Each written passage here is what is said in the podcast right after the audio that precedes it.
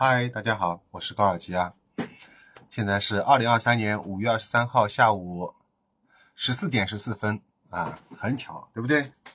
那么这期节目我们继续来聊一下 关于我的工作啊。其实我在上午已经录了两期了，但时间比较长，所以我会把它呃，就是分开来发布，不会一起发布啊。好，那么这期节目我们来主要讲一下我在这个，一个是，一个是这边的一个厂里面上班啊，看看能不能把食堂一起讲了。嗯，呃，就是我最后的最后干的几份工作啊，呃，这里先说一下，其实我忘记说了，其实，在。前面两期节目的时候，就是在我谈那个我干的，就是差不多让我想想，在贝塔斯曼之后吧，嗯，呃，就是在麦当劳做工作的时候，其实我那会儿已经开始在做自己的网站了，就是优生隧道的网站啊。那时候是做了一个关于 trip hop 的网站，而且后来还做了论坛，呃，同时还做了播客啊，就是。博客和网站都在做那会儿，呃，好，所以那会儿我其实有想过，就是我在想，呃，我已经感觉到我在上班时候有点浪费时间啊，就是觉得我应该把更多时间投入在我自己的网站，啊，多听点音乐，多写点音乐评论，靠靠能靠那个写稿为生。其实我那时候已经有这样念头了。然后这个机会呢，就出现在差不多，呃，这个麦当劳啊打工之后，哎啊，应该说是那个瑞幸百货之后，对对对，瑞在瑞幸百货被辞退之后啊，嗯，那个时候就是我委托了一下那个印象世界的两个编辑啊，呃，一个叫林健，一个叫杨颖颖，嗯，然后。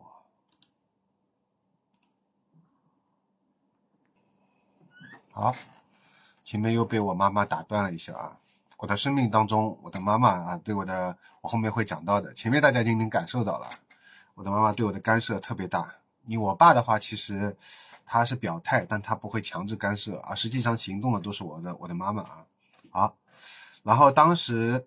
前面我说到啊，就是在印象世界啊啊，就给大家看一下这本镜头照一下，镜头照一下。嗯，印象世界这本已经这本已经是往后面了，叫硬周刊，早期的还有啊。呃，因为我是在九八年接触摇滚音乐的嘛，然后我当时认识了一个朋友叫艾拉啊，他给我推荐了那个印象世界的一个合订本，好像是九五年的合订本吧，没有记错的话。然后那个合订本我反反复复翻了很多遍，就是觉得对我的影响特别大啊，所以那个时候。我就有这个想法，就是看看，呃，文学青年搞不下去啊，能不能搞一个乐评人做做，就是写音乐评论啊，在像上面一样写一些音乐评论这种啊。所以印印象世界开始在我心中种下了这个苗子。然后里面有两个编辑啊，一个是林健，一个是杨颖颖。林健呢，他主要写一些呃电子音乐，还有一些后摇滚。他也是中国最早在。这个媒体上发表后摇滚音乐的这个，在简体中文界当中啊，他是最早的一个一个一个一个怎么说一个作者吧，啊，一个音乐评评论家啊。其他好像后面还写了很多服装的评论啊。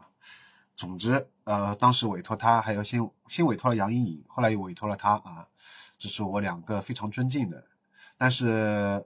林健呢，后来他就帮我啊找到了一个机会，就是外滩画报。如如果我没有记错的话，也有可能也可能记错了，因为是时间过太久了，二十二十年前了。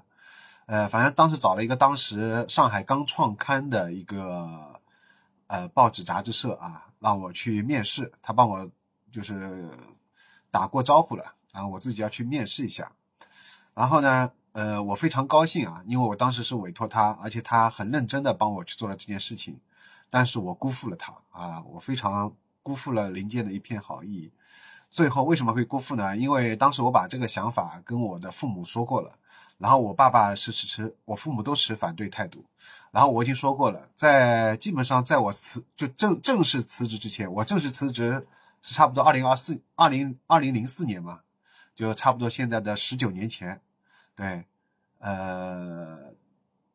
哦，那我想想，对，十九年前，所以那会儿的之前，从两大学毕业两千年到二零零四年这段时间里面，差不多四年时间，我是没有自由意志的，我把我的所有的人生的工作的希望。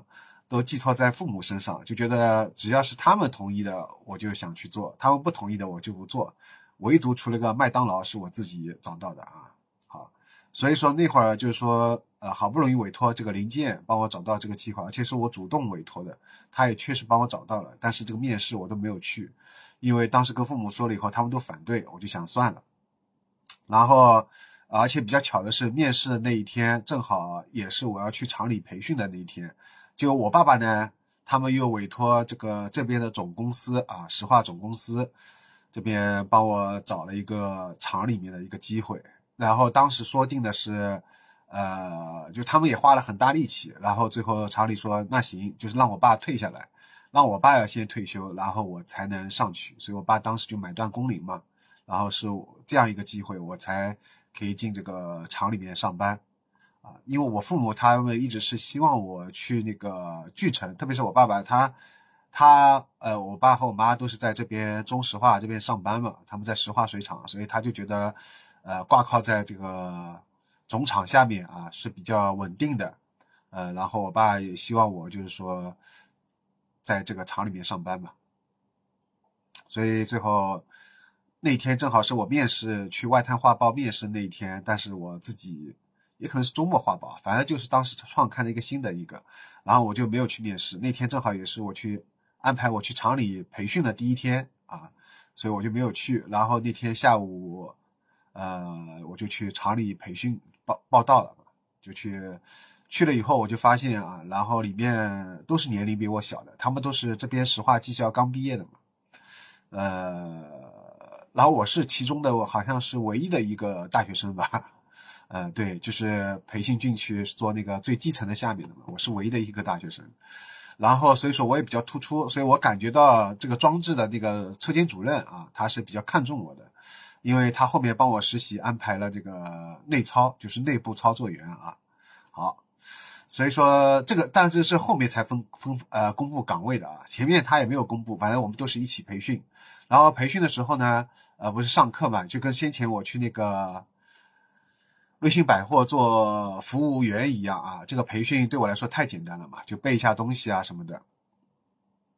然后我当时在上课的时候啊，我一个人跑啊，不是我一个人，就是我本来坐在后面嘛，就我那个时候还没有戴隐形眼镜啊，像现在这样，我还是看不清那个黑板上的字嘛，所以我这时候我就要求我要去坐到第一排，也不是要求，就你自己反正自己可以调调整位置的嘛。也没有什么这种不像学校里面对吧？然后我当本来坐后面，我看不清楚，所以我就坐到第一排。然后第一排呢，当时有一个姓徐的同事啊，就叫徐军吧，我把他真名说出来没关系。然后他当时坐在那边，然后他他旁边有一个女生啊，我们这个就是一起培训的人啊，大部分都是男的嘛，女生屈指可数，大概就两三个左右啊。所以女生就像那个熊大熊猫一样的啊，特别的珍贵。然后其中，而且这两三个女生当中有一个最漂亮的女生啊，坐在第一排，然后就在徐军旁，徐军旁边，然后他们俩就一直在聊天，聊得很开心。然后徐军呢，本身是是想去追这个姑娘的，想想去泡她的。然后我一开始也不知道，然后因为我是看不见嘛，所以我就坐到第一排去了。我正好坐在了徐军旁，徐军和这个姑娘的当中，你们懂啊？我就跟那个人。那边正好空着一个位置，然后也不也不是空的位置，我就我就打了一声招呼，我说徐军你你让一让，然后我就硬挤进去了，做了个电灯泡，然后挤到他们中间之后，我就然后后来徐军跟我抱怨，他说自从你过来之后，他就不跟我讲话了，就是那个小姑娘，干得漂亮高尔基啊，然后然后我就跟拼命的跟徐军开始讲话。然后我们俩就有点 gay gay 的这种感觉啊，然后聊得很开心，聊的确挺开心。然后许军写的字没有我漂亮嘛，我觉得我的写字比他好看。我记得当时他很不服气，他就让旁边这个他喜欢的这个漂亮姑娘来评价，就到底是他写的字好看，是我写的好字好看。然后人家姑娘就说，明显就是我写的字好看。然后给他了暴击九九九，他就收到了暴击九九九，一刀秒，他不相信，然后他又给了其他一些人看，人家都说是我写的字好看，他的字实在太丑了，徐军，不是我表扬你，不是我批评你，但你字方面我是比不过我的。然后当时不是有那个要也要考试嘛，然后因为我先前已经参加过这种服务员考试，就背一下东西就可以了嘛，很简单，所以对我来说。呃，非常理解，因为我以前三加一是加政治的，政治背的东西远远比这些要繁繁琐的多了，所以考过政治以后，而且我大学又学的法律，对吧？法律更更更更烦，全都是背的东西，全都死记硬背的东西。所以说，这个服务员也好啊，还有这个东西叫什么？就厂里这个培训啊，我们当时是在一个就是新的一个装置啊，炼油装置培训的嘛，呃，然后上课这些东西对我来说都很很简单。后来考试的时候，我又是第一个出来啊，就跟那个服考那个服务员考试一样，我考了一会儿，他们都还在考，我考了大概也就是十十分钟吧，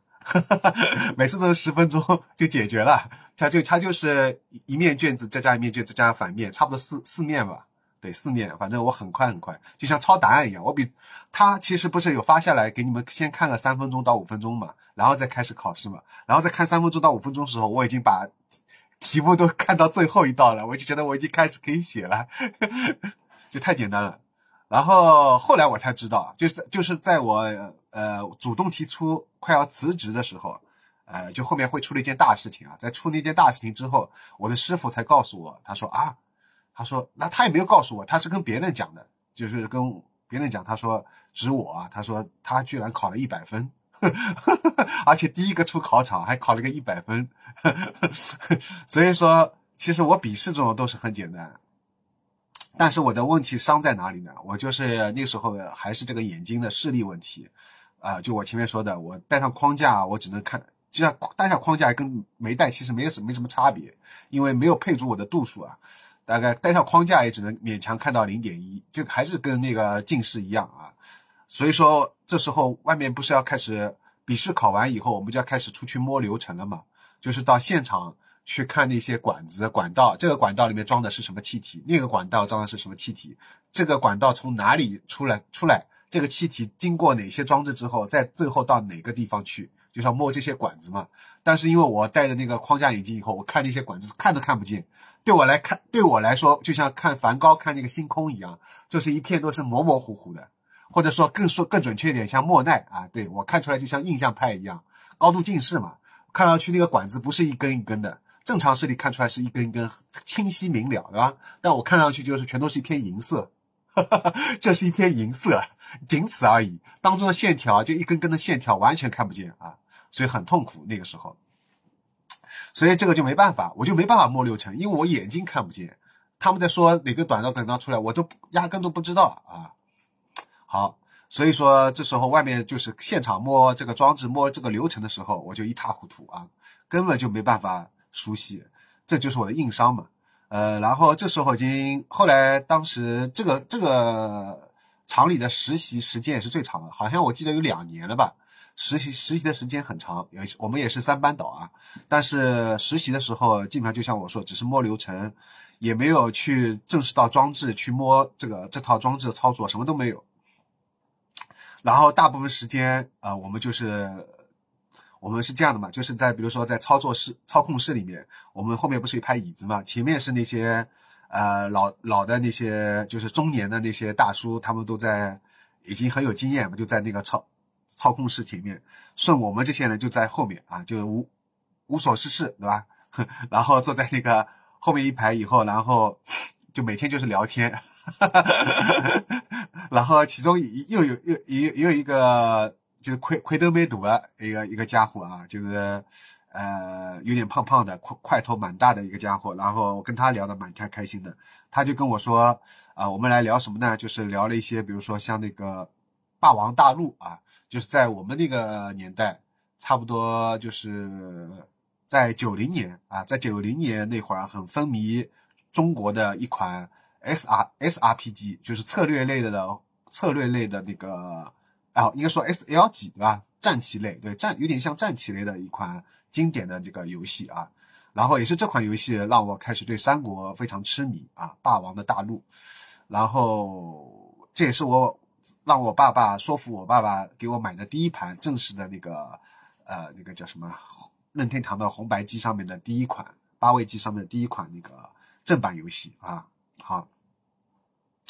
然后我当时就跟他拼命的聊霸王大陆啊，他能他能把那些每个武将的数值啊全部都倒背如流啊。当时还聊了一些什么，反正就是聊得很开心。我们有很多共同话题，因为其实他虽然比我小了一小了很多岁啊，但我感觉好像没有什么代沟。他因为小时候也玩过这些东西嘛，所以我们聊一些这些东西，完全真真蒙呆干哪里啊，真真真呆脚不，所以说就完全没有什么问题啊，聊了没开心的。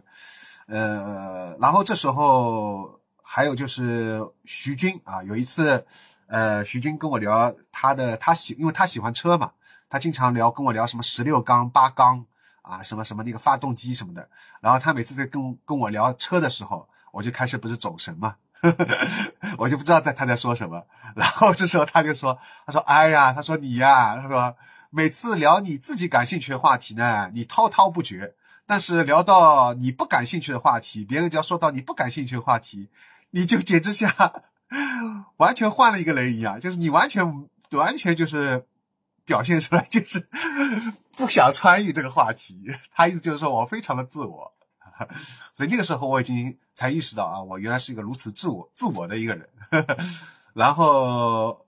呃，所以我比较擅长做更加能展现自我的一个一个工作啊。如果所以说可能。让我去做一个我完全不感兴趣的工作，你看我就是做不好，对吧？这个是每个人的天天生的东西啊。我我而且我在我这个身上尤其任性，尤其表现的明显。然后他当时还跟我说了一个什么啊？对，他还有一次就是吃饭的时候，因为那个时候。在这个去这个厂里面吃饭之前，我都是在家里，就是跟吃我爸爸做的饭嘛。我爸爸烧的那个菜呢，就是说按照我妈的说法，就是说只是把菜烧熟了就端上来了。你们可想而知有多难吃。我爸他自己还觉得挺满意的，但是我们家一致公认，我爸烧的菜实在是太难吃了。但是没有没有人烧啊，我妈又不干活，这就是典型的上海人的家庭，哪晓得吧？上海人才是男的烧菜啊。女的老婆是不烧菜的，对吧？啊，我我们我们家也是很典型的上海家庭，就是爸爸烧菜，爸爸把家务全包了，呃，然后老婆是一一点活都不干的，就是十个手指不沾阳春水啊，不沾阳春水。然后我妈就是这样的，所以我妈就她也她也不会去抱怨，因为她没有资格抱怨，有本事她来烧啊，而且本来就应该她烧的，对吧？她一点菜都不烧，她没有资格抱怨，哎。然后这这吃了就吃了几十年了嘛，吃了二十多年了那个时候，然后到厂里面不是厂里面有食堂的嘛，然后我们在厂里食堂一吃，哇，我就觉得太好吃了，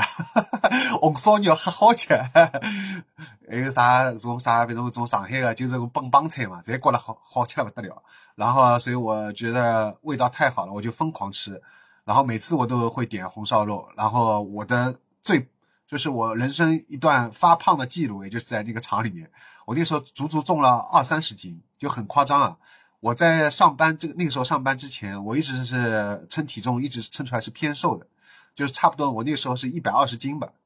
你想，你们想想看啊，我我现在是那个时候，就前段时间我我刚刚减肥减到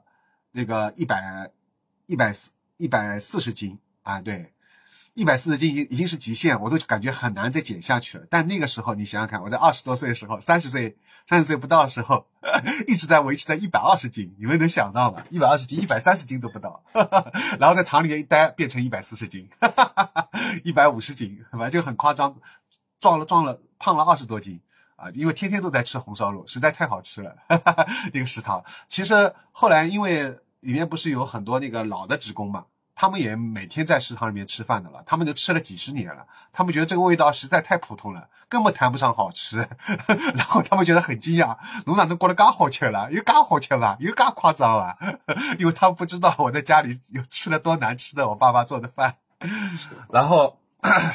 当然了，我后来就是最近这几年，我自己开始也烧饭，结果我爸爸得到我爸爸和我妈妈的一致公认，觉得他们觉得觉得我烧的特别好吃，啊 就是我我就是只要任何一件事情，我一旦感兴趣，我去花精力，我肯定会做得很好啊，这点我绝对有自信。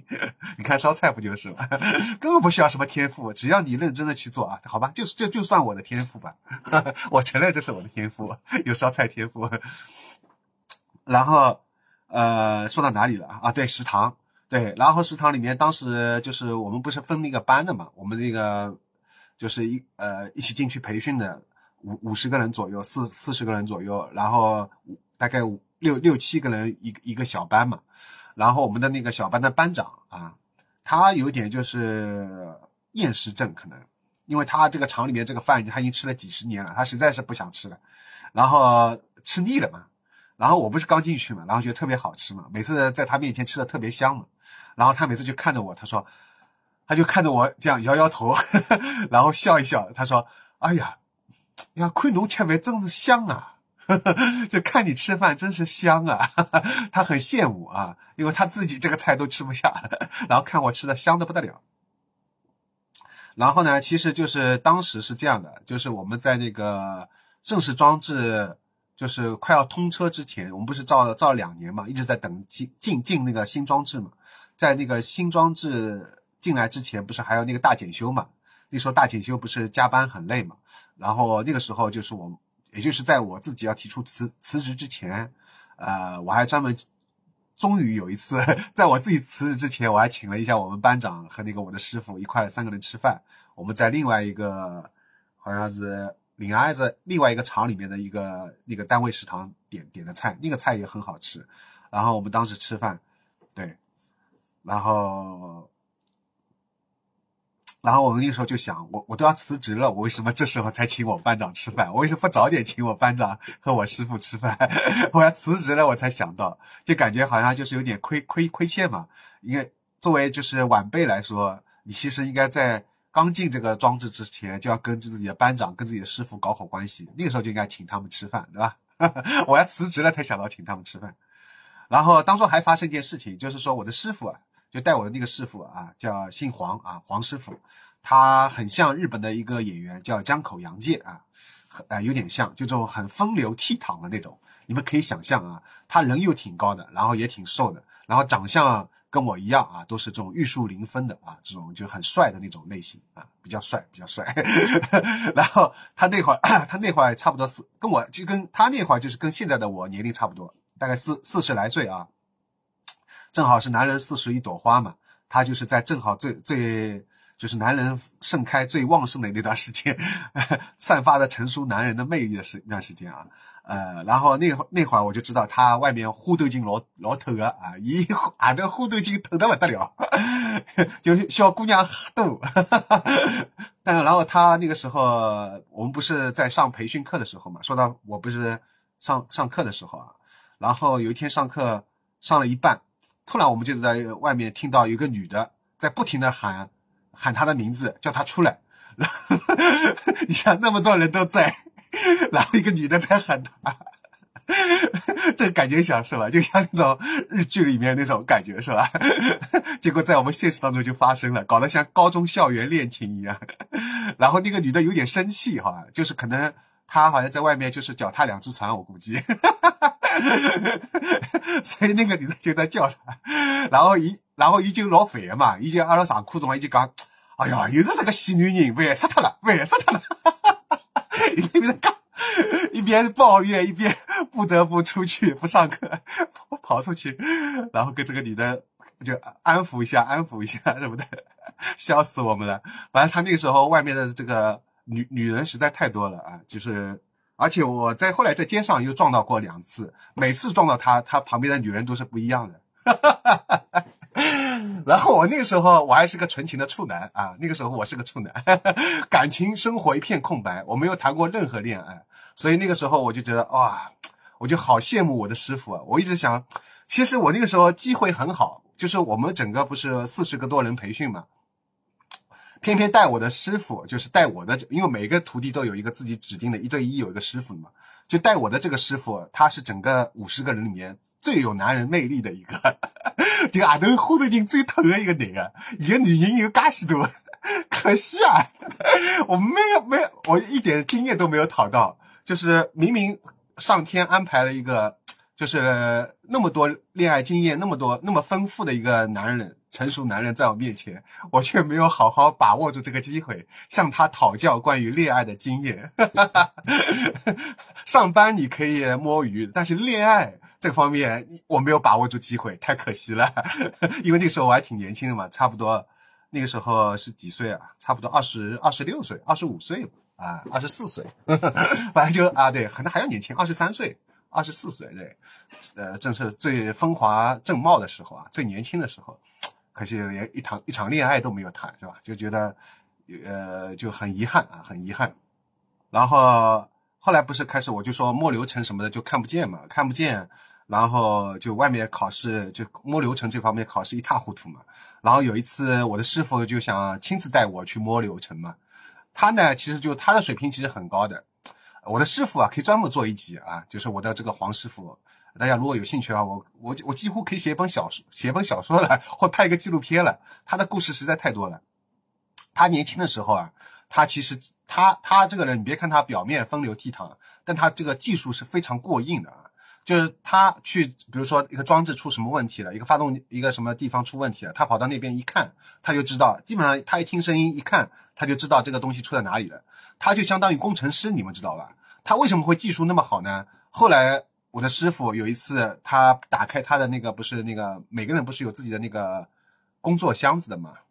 然后他把那个工作箱子一打开，他让我去拿个什么东西，我箱子一打开，然后我发现它里面厚厚的这么好好厚的很多的，他记的全都是笔记，就是可能是他以前年轻时候记的一些就是这种装置的这个流程的笔记啊，各种各样就是。他的业就是这个知识，这个叫什么工作能力方面啊，工作经验方面实在太丰富了。以他的这个工作能力，他做这个科长也好啊，做这个叫什么呃这个装置的那个车间主任也好啊，都是小菜一碟。就如果以他的工作能力的话，但是他说他不想做，他说为什么呢？因为做这个实在太累了。就是你的这个叫什么？职位越高嘛，你的责任也越大，是吧？他就不能摸鱼了，已经想上班辰光经常逃班，哪晓得吧？就是伊不想上班，伊上不上班，伊就想溜出去。侬讲伊搿种人哪能好做车间主任呢？哪能好做科长呢？对吧？他已经看透了，他其实是说已经看看破红尘了，看透这一一套的这种就是。人呃，这个叫什么人际关系啊？这种踩着别人肩膀爬上去啊，这种勾心斗角啊，这种官就官场啊，这种东西，他他已经看透了，他已经看透了，所以他情愿不要去做，他就觉得哪怕他连什么呢？他连班长都不要做。我们不是我前面说到六六个人六七个人不是有个小班的一个班长嘛？他连这个班长都不要做，就做一个普通的员工啊。然后他每次他们他每次下班时候，他都把那个不是要拉卡嘛？那个就是那个工作证要拉一下卡的嘛，他把那个卡直接就扔给我，我让我帮他拉，然后他有时候就提前就先出出去了，要么就上那个车，呃，就班车了，要么就去干什么事情了，他经常提前出去的。然后他也跟我说，有一次他那个下午旷工的时候，应该属于旷工啊，直接就是不是偷偷的溜出去嘛，在那个厂门口，结果遇到了厂长。一个厂里面不是那个市委书、常委书记不是最大的，遇到了常委书记，然后常常常委书记看到伊，然后他他也看到书记，他就朝那个书记哎挥挥手，点点了点头，哎侬好呀，侬侬饭吃了吧？哦好，我那侬去忙侬去忙，他就一点，人家嘛看到厂长嘛吓死了，看到那个常委书记嘛啊，因为自己是偷偷溜出去的嘛，看到常委书记嘛。赶快回来了，他不回来，他跟常委书记打好招呼，他照样溜出去了，而且正大光明的溜出去。哈哈常委书记拿他都没有办法，你们可以想象啊，他在这个厂的地位有多么牛逼。哈 哈因为厂里面也知道的，他就有这个过硬的知识。如果厂里面万一有一些问题啊，要要突发的一些事情，要突发一些紧急事故的话，可能要先他要顶上去，就让他要先紧急先处理一下。所以厂里是缺不了他。是吧？没办法把他辞退掉，想辞退找不到人啊。他是技术骨干，只是他自己不想当这个这个这些东西而已啊。所以说，呃，那个这种领导也都知道的，就就就睁一只眼闭一只眼吧，啊，这个这个都是后话了，这个都是后话，你们都不要传出去啊，就当笑话看就好了。我说的也不一定完全是真的，虽然听上去都像真的，是吧？的确是真的，但是就是不要太当真，不要太当真，因为这些事情都发生过了，都已经过去了，都过去了啊。好，然后但是这个，然后还有一个师傅，就不是我们班的啊，另外一个班的师傅。然后他一直跟我说，他说：“哎呀，你要不要在我们这个地方上班啊？你要尽量去跳槽。”然后，因为他知道我那个时候也跟他讲过，就他到他那个人，这个人呢，就这个师傅呢，他还蛮喜欢上网的，他家里也有电脑的，所以那个时候他到我家里来玩过的。然后他也看到我的电脑啊什么的，就到我家看看一看，他蛮有意思的。就是说，他他知道我对这个做网站啊，他虽然不知道我具体做的这个优秀隧道网站介绍是一种什么样的音乐。但他但他大概知道，就是我我在做一个网站的一个类似这个东西，所以他就觉得我在这边有点屈才，哈哈，就是而且不太适合我，啊，的确是不适合我。他就说啊，你不要在我们这边，就是他主动劝我辞职，就主动劝我跳跳槽。哈哈，他说搿搭伊讲搿搭没啥花头呀，伊讲侬等搿搭一辈子要洗脱的呀，一辈子要洗脱的朋友，对不啦？就你能进去以后就能看看到你的退休的那个头的，对吧？这种工作实在是太恐怖了啊！这种而且这种事情已经是非常普遍的事情。就其实就是说，你只要到体制内去做一份这样的一个工作，包括有很多人不是考公务员嘛，啊，都是这样的。你你知道这个确实很无聊，对吧？好，然后但是我们那个班长啊，因为我那时候不是摸流程又一塌糊涂，就就是虽然笔试很好嘛，但是外面那个摸流程啊什么的就一塌糊涂嘛，所以我们班长对我意见挺大的。呃，虽然看我吃饭很香，但是在工作能力方面，他对我极极其不满意啊。然后有一次不是要去爬一个塔吗？就是我们大检修的时候要爬爬上去啊，然后要搬一个阀门嘛，在那个塔的最上面把那个阀门要搬一下，然后上面不是有好几个阀门嘛，所以我上去以后我就不知道，我不知道是哪个阀门，呃，其实也也没有很多个阀门，就一个阀门，其实就一个阀门。然后我上去以后呢。呃，因为我当时是带，就我还是强调一下，我当时看不见嘛，就是看不清楚，对，看不清楚，所以我当时就爬上去以后，我就很茫然，我看了一下周围，好像没有看到这个阀门，其实阀门就在我的呃一个头顶上面一点点地方，所以我就我又爬下来了，我爬上去以后又爬下来，然后我师傅就很生气啊，因为他派我上去想让我熟悉一下这个阀门，自己搬一下嘛，结果我上去连阀门都找不到，然后我师傅当时就说。他说：“他说你，你讲侬眼睛黑脱了，高头就一只阀门，侬也没看到啊？啊，就什么意思呢？他说你眼睛瞎掉了，上面就一个阀门，你都没看到吗？就让你上面去搬一个阀门啊！所以我当时被他一说以后，也是又是眼眼泪有点在眼眶里打转。我皮老薄啊，都晓得吧？皮很薄的。然后，但当时的确是看不清楚，眼睛真的看不清楚，不是我故意啊，就是不想不想去搬阀门。”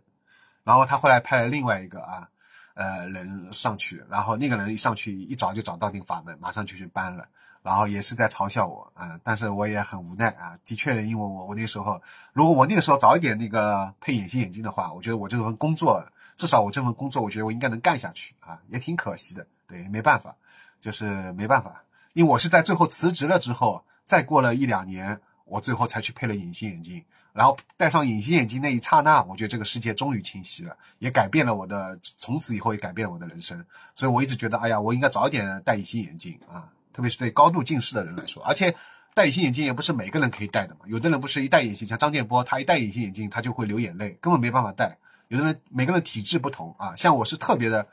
适合戴隐形眼镜，为什么呢？因为我的眼睛的眼底特别好。我后来高度近视是因为小时候。我爸给我放到我奶奶家，然后我看了一个月的电视机，我离得很近看电视机，看坏掉的啊！本来我眼睛是视力很好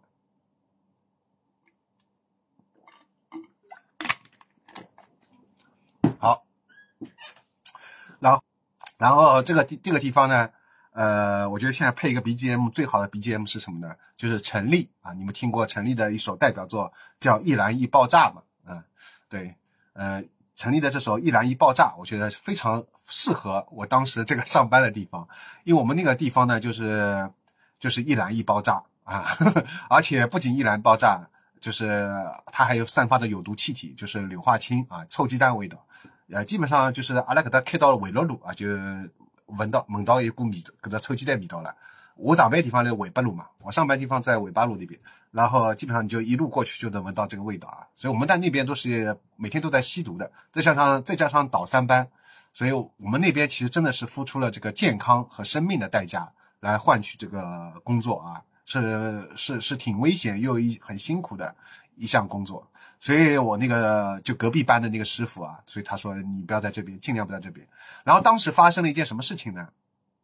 就是我们在那个当时是放了那个是氢氢氢氢的那个气体嘛，冲进去，结果那个装置造好了嘛，他要先过一遍，就把氢气先放进去，就呃是为了让他先模拟一个什么东西，就是先模拟一下那个东西，呃，但是正式气体还没有灌进去嘛，然后让我们去操作的。那然后那天也是夏天，然后中午我们那个就是在内超市里面，大部分人不都在睡觉嘛，都是睡午觉。然后我看他们睡午觉嘛，我也就睡午觉了。而且我那个就是那个屏幕啊，那个里面这个东西啊，我一个都看不懂，我完全看不懂。虽然我们培训都讲过，但是我说过的，我那个时候眼睛看不见，外面流程也不知道，所以就是一直模模糊的印象。就后面想学都学得很吃力啊，就是所以我看那个屏幕看得似懂非懂，上面那个数字啊在跳啊什么，我就完全看不懂啊，这种压力位啊什么东西我都看不懂。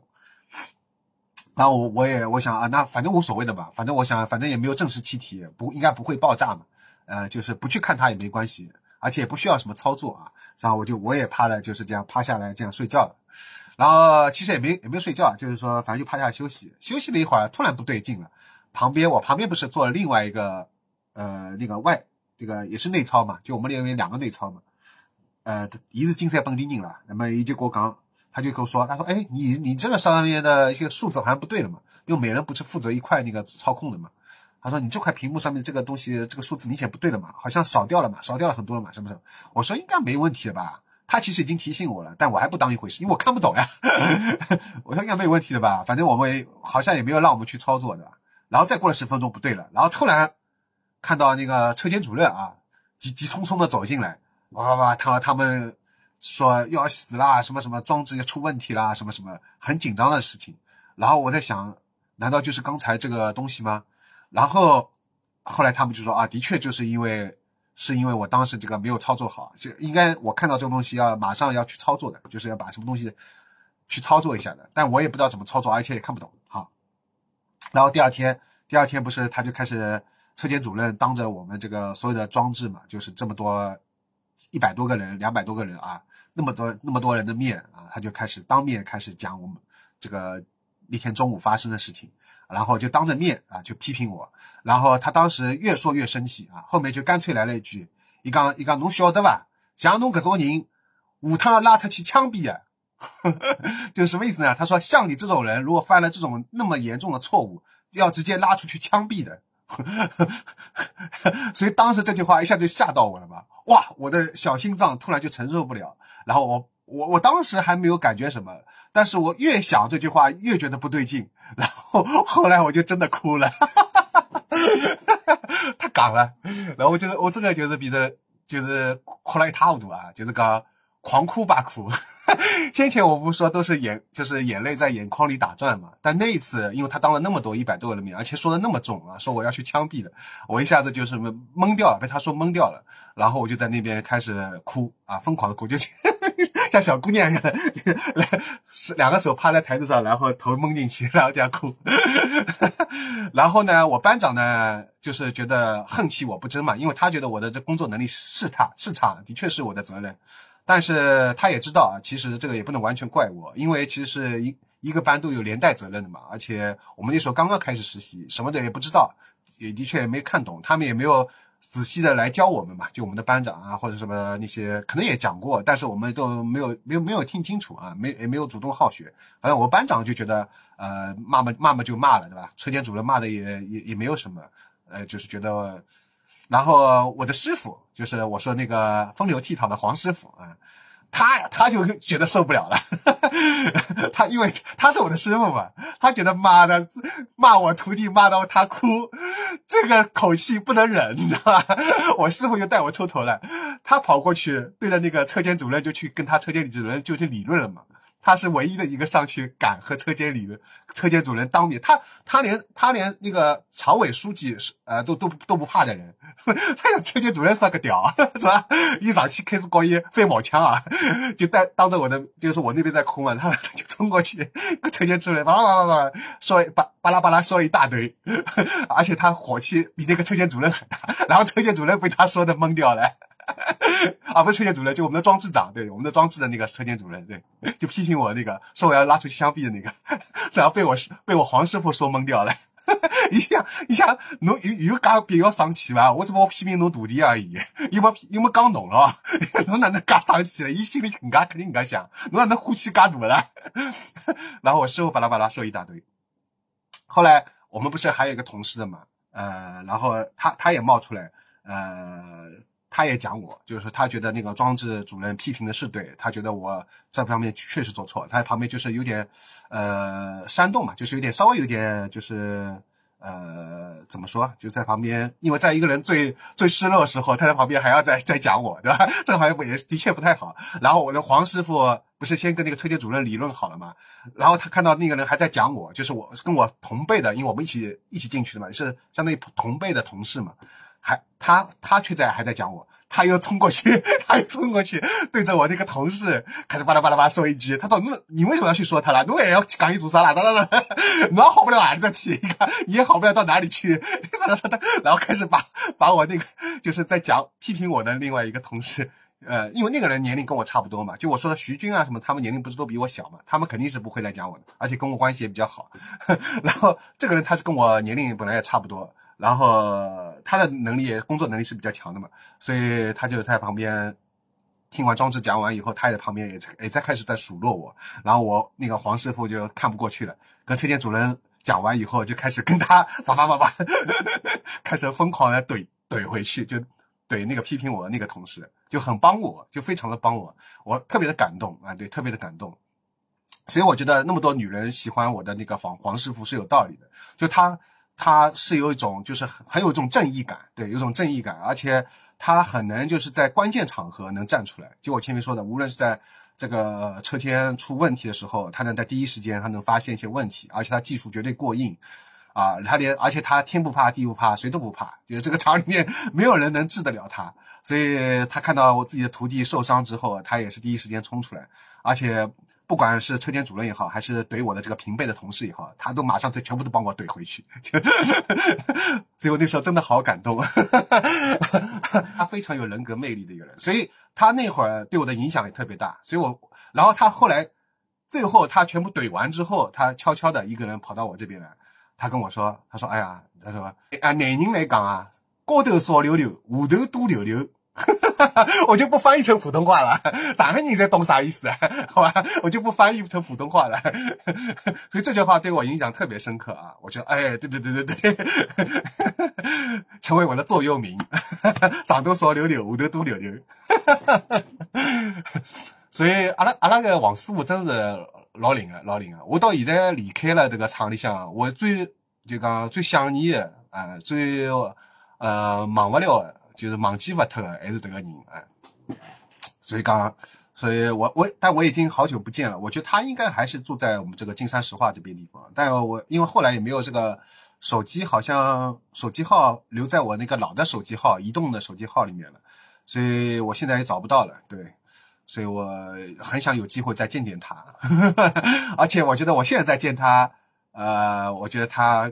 看到我现在状态，因为他也会挺高兴的，因为跟我以前的我已经截然不同了，是吧？跟以前厂里面的我，或者也不是说截然不同吧，至少有点改变了，我觉得有点改变了，是吧？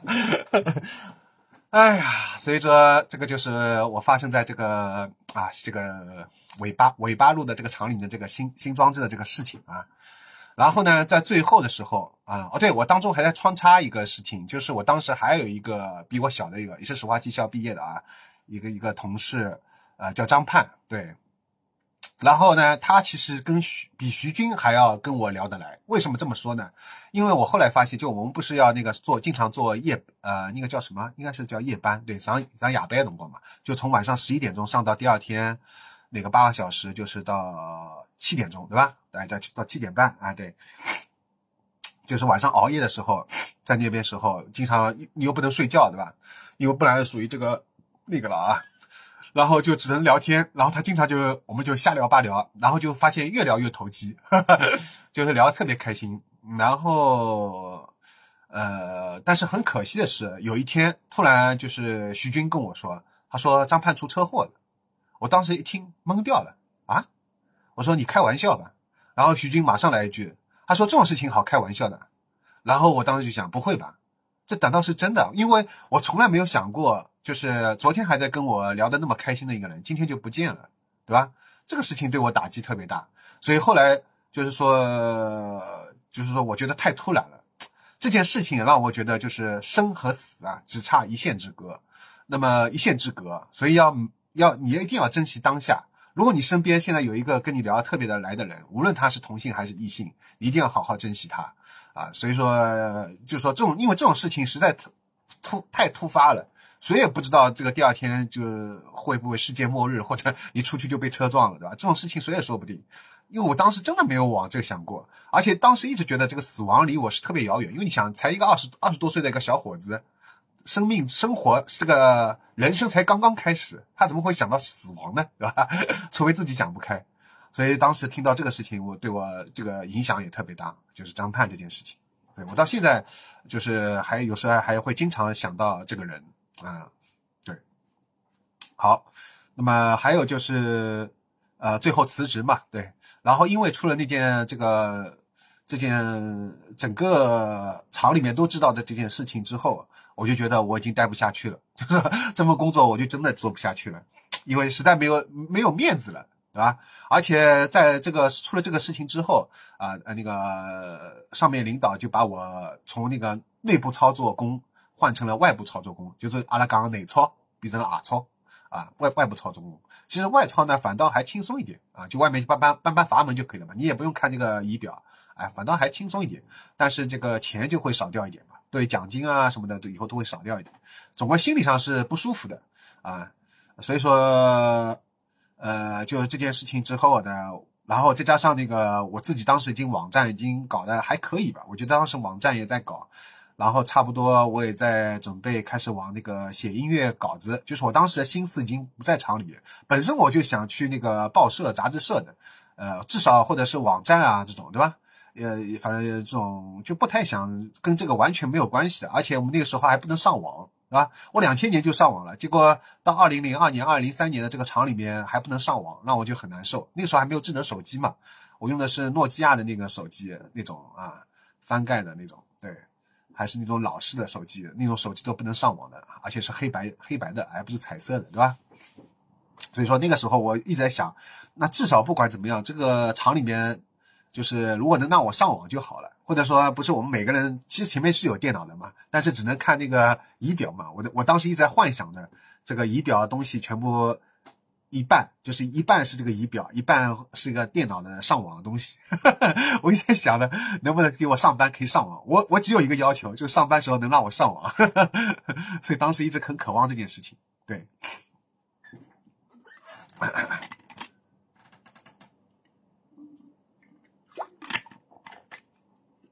然后后来就辞职了，就提出辞职嘛。我主动提交那个词条，瞒着我的父母啊，因为我的父母好不容易把我安排进去，然后我自己却要又要辞职，他们肯定不同意的嘛。在两年多之后啊，就发生那件事情，哎，而且而且那个辞职的时间呢，正好是装置他已经上去了。就我们之前不是一直两年实习嘛，然后是用的那是一个劳工单位帮我们弄的，大概一个月只有五百块钱，四五百块钱就很低很低啊。然后转正之后有一千多块钱了嘛，呃，就好不容易熬到转正，两年多了，要熬到转正了。然后我这时候却提出辞职了。然后徐军那时候就说：“说哎呀，他说你这个人真傻。”他又开始说我傻了，就是上次不是说舞厅的那个傻吗？他这次又说我傻。人家都是要么你就早点辞，现在你好不容易熬了两年多了，转正了，这个工资翻一倍了，奖金也上去了，有奖金了，有年终奖，作为正式的合同工了，你却辞职了，他就觉得你就觉得我很亏嘛。但是我那时候去意去意已决啊，又是这种去意已决，去离离去的去，意思的意，对吧？已经的已，决定的决，去意已决。我已经想，我已经就是下下定决心啊，就一定要一定要离开。所以虽然我那个时候就领了一个月的那个正式工资吧，领了这个一千多块钱啊，然后第二月就领不到了，因为我主动提出辞职嘛。然后去了那个，但是要不是要让那个装置车间主任来签字嘛？然后车间主任不是先前就批评我那个嘛？然后我把那个辞职表给他一看，他看了以后他就笑了，呵 呵他第一反应是笑了。然后他说：“你想清楚了吗？你真的要辞职吗？准备辞职了？”然后我说：“哎，对的。”然后他也没有过多挽留，然后问了我这个问题，当场就签字了。其实他已经知道了，他他也知道我可能因为他这样嘛，对吧？大大家在晓得的啊，就不挑明，不用挑明了。嗯，然后但是他说还要让我去另外一个什么更高的领导还要签字，然后那个领导还在帮别人培培训。然后这时候我不是要去敲门嘛，我还有点就是不好意思，对吧？胆胆战心惊的。然后这时候我正好那段时间是在听 Abstract Hip Hop，就 DJ Crush、DJ Shadow 那些东西嘛。然后我当时就想，呃，我我就假设，我那时候就假设我的脑海当中我戴了副耳机，然后耳机里面放的那个 DJ Shadow、DJ Crush 那些很劲爆的，其实也不是很劲爆，因为它是比较缓慢的那种节拍音乐啊，就放那些音乐，然后我去找那个。比车间主任更更更高一更高一层的领导让他去签字，因为我当时总有点胆战胆战心惊，觉得那个领导会不会又把我批一顿，对吧？还好，结果那个领导看到我以后就帮我签好字，什么也没有说啊，就是 还算好。然后那天就辞职了嘛，然后回到家，就那天回家的路上就觉得特别的轻松，觉得两年多来的压抑难受终于要解脱了。但是我没有想到，我我我接下来的。就是那些折磨才刚刚开始，从这个坑刚刚跳出来，又要进入另一个坑了。所以关于下一个坑，我们下一回见见分享，好吧？这这期就先讲到这里，因为现在已经五十五分钟了啊，差不多要一个小时了，这个时长就差不多了。我又出了很多汗，好吧？好，那么这期节目今天到这里，我们下期节目来继续讲 我的工作，我的前半生。呃，对了，你如果你们要加那个微信的话，也可以啊，G O R G I A S，可以加我个人的粉丝群，还有其他的日剧群什么的啊，都可以进来。好，那么这节目先到这里，拜拜。